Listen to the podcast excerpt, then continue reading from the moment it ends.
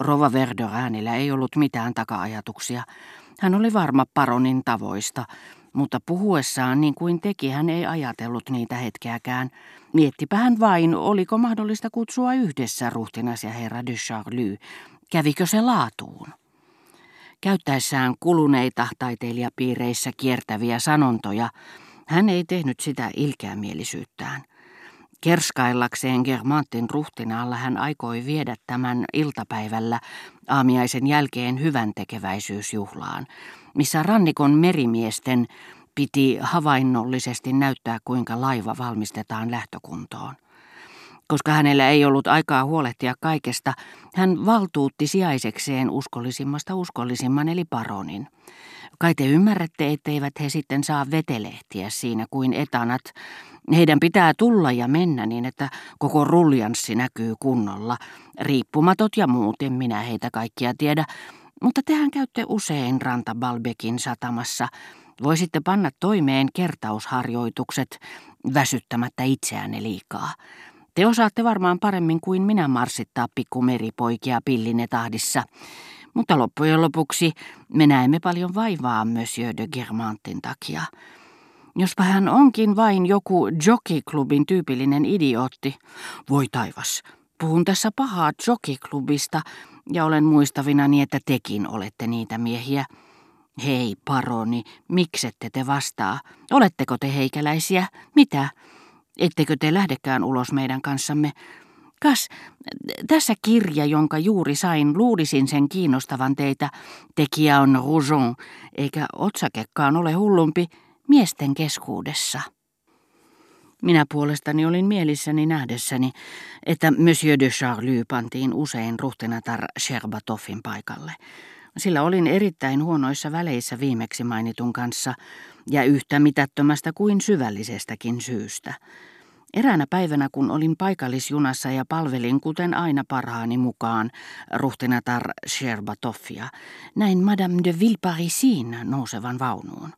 Hän oli tosiaankin tullut muutamaksi viikoksi Luxembourgin suuriruhtinattaren luo, mutta kahlehdittu, kun olin jokapäiväiseen tarpeeseeni saada tavata Albertin.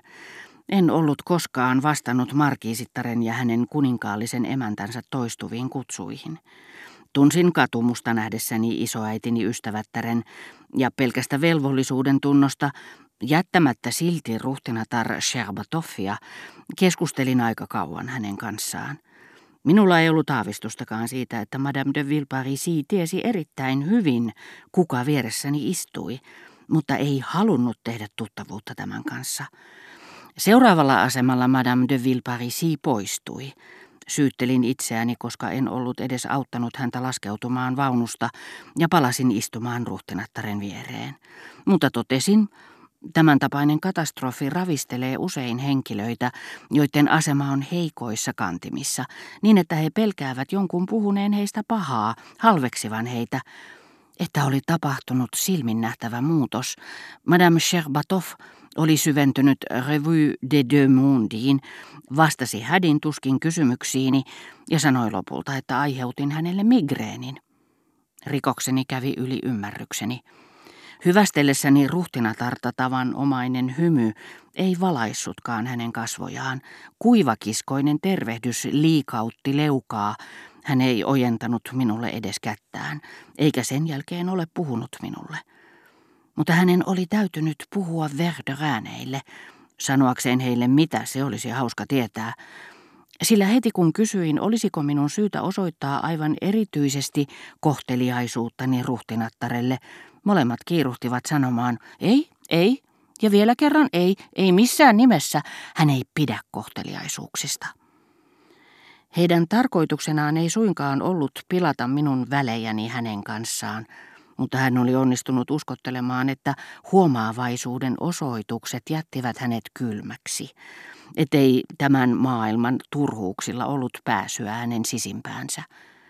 Jos on itse nähnyt, miten poliitikko, jota valtaan päästyään pidetään muita ehdottomampana, jyrkkänä, luokse pääsemättömänä, jos on nähnyt, kuinka hän epäsuosiossa ollessaan ujosti kerjäsi säteilevän kosiskelevan hymyn voimalla jonkun merkityksettömän lehtimiehen ylimielistä tervehdystä, Jos on nähnyt ja todennut Kotaarin kohentumisen, hänen uudet potilaansa pitivät häntä varsinaisena kankena, jos tietää, mistä sentimentaalisista pettymyksistä, millaisista snobismin tappioista ruhtinattaren näennäinen ylevyys ja yleisesti hyväksytty snobismin vastaisuus oli tehty, niin ymmärtää myös, miksi ihmiskunnassa on sääntönä, josta tietenkin on poikkeuksia, että kovat ovat heikkoja, joita on hyljeksitty. Mutta vain vahvoissa, jotka vähät välittävät siitä, hyväksytäänkö heidät vai ei, tapaa lempeyttä, jota sivistymätön ihminen pitää heikkoutena. Sitä paitsi minun ei pidä tuomita liian ankarasti ruhtina Tarsherbatoffia. Hänen tapauksensa on niin yleinen. Eräänä päivänä jonkun Germantin hautajaisissa muuan viereeni sijoitettu huomattava henkilö näytti minulle pitkää hoikkaa hauskan näköistä miestä. Kaikista Germanteista, sanoi naapurini, tuo tuossa on omalaatuisin ja erikoisin, hän on Herttuan veli. Vastasin varomattomasti, että hän erehtyi, ettei kyseinen herrasmies nimeltään Journier Sarlové ollut mitään sukua Germanteille. Huomattava mies käänsi minulle selkänsä, eikä sen jälkeen enää koskaan ole tervehtinyt minua.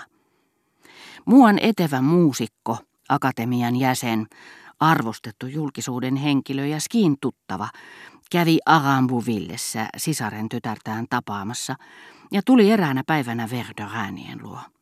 Monsieur de Charlie kohteli häntä aivan erityisen rakastettavasti Morellin pyynnöstä. Ennen muuta, jotta akateemikko myöhemmin Pariisissa sallisi hänen olla mukana yksityisluontoisissa esityksissä, kertausharjoituksissa ja niin edelleen, missä viulutaiteilija esiintyi. Imarreltu akateemikko, joka kaiken lisäksi oli miellyttävä mies, lupasi ja piti lupauksensa. Paroni liikuttui suuresti saamistaan huomaavaisuuden osoituksista. Itse tämä henkilö sivumennen sanoen rakasti yksin omaan ja syvästi naisia.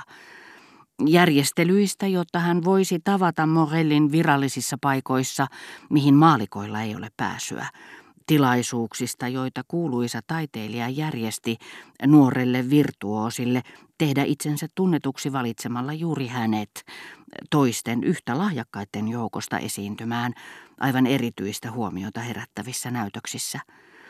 Mutta Monsieur de Charlie ei aavistanut, miten suuressa kiitollisuuden velassa hän itse asiassa oli tälle kaksin verroin ansiokkaalle, vai pitäisikö sanoa kaksin verroin syylliselle mestarille. Tämä nimittäin tiesi kaiken viulutaiteilijan ja hänen ylhäisen suojelijansa suhteesta. Hän edesauttoi sitä, tosin ilman sympatiaa, koska ei voinut ymmärtää muunlaista kuin naiseen kohdistuvaa rakkautta, joka oli inspiroinut hänen sävellyksensä, mutta teki sen moraalista välinpitämättömyyttään, ammatillisesta palvelusalttiudesta, mondeenista kohteliaisuudesta, snobismista.